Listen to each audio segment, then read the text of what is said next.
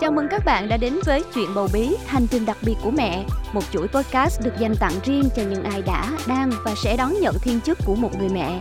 Đây sẽ là nơi tâm tình và chia sẻ, giải đáp cùng chị em mình về những câu chuyện trong quá trình nuôi con bằng sữa mẹ, cùng với bác sĩ sữa mẹ Lê Ngọc Anh Thi, chuyên gia tư vấn sữa mẹ quốc tế IBC LC.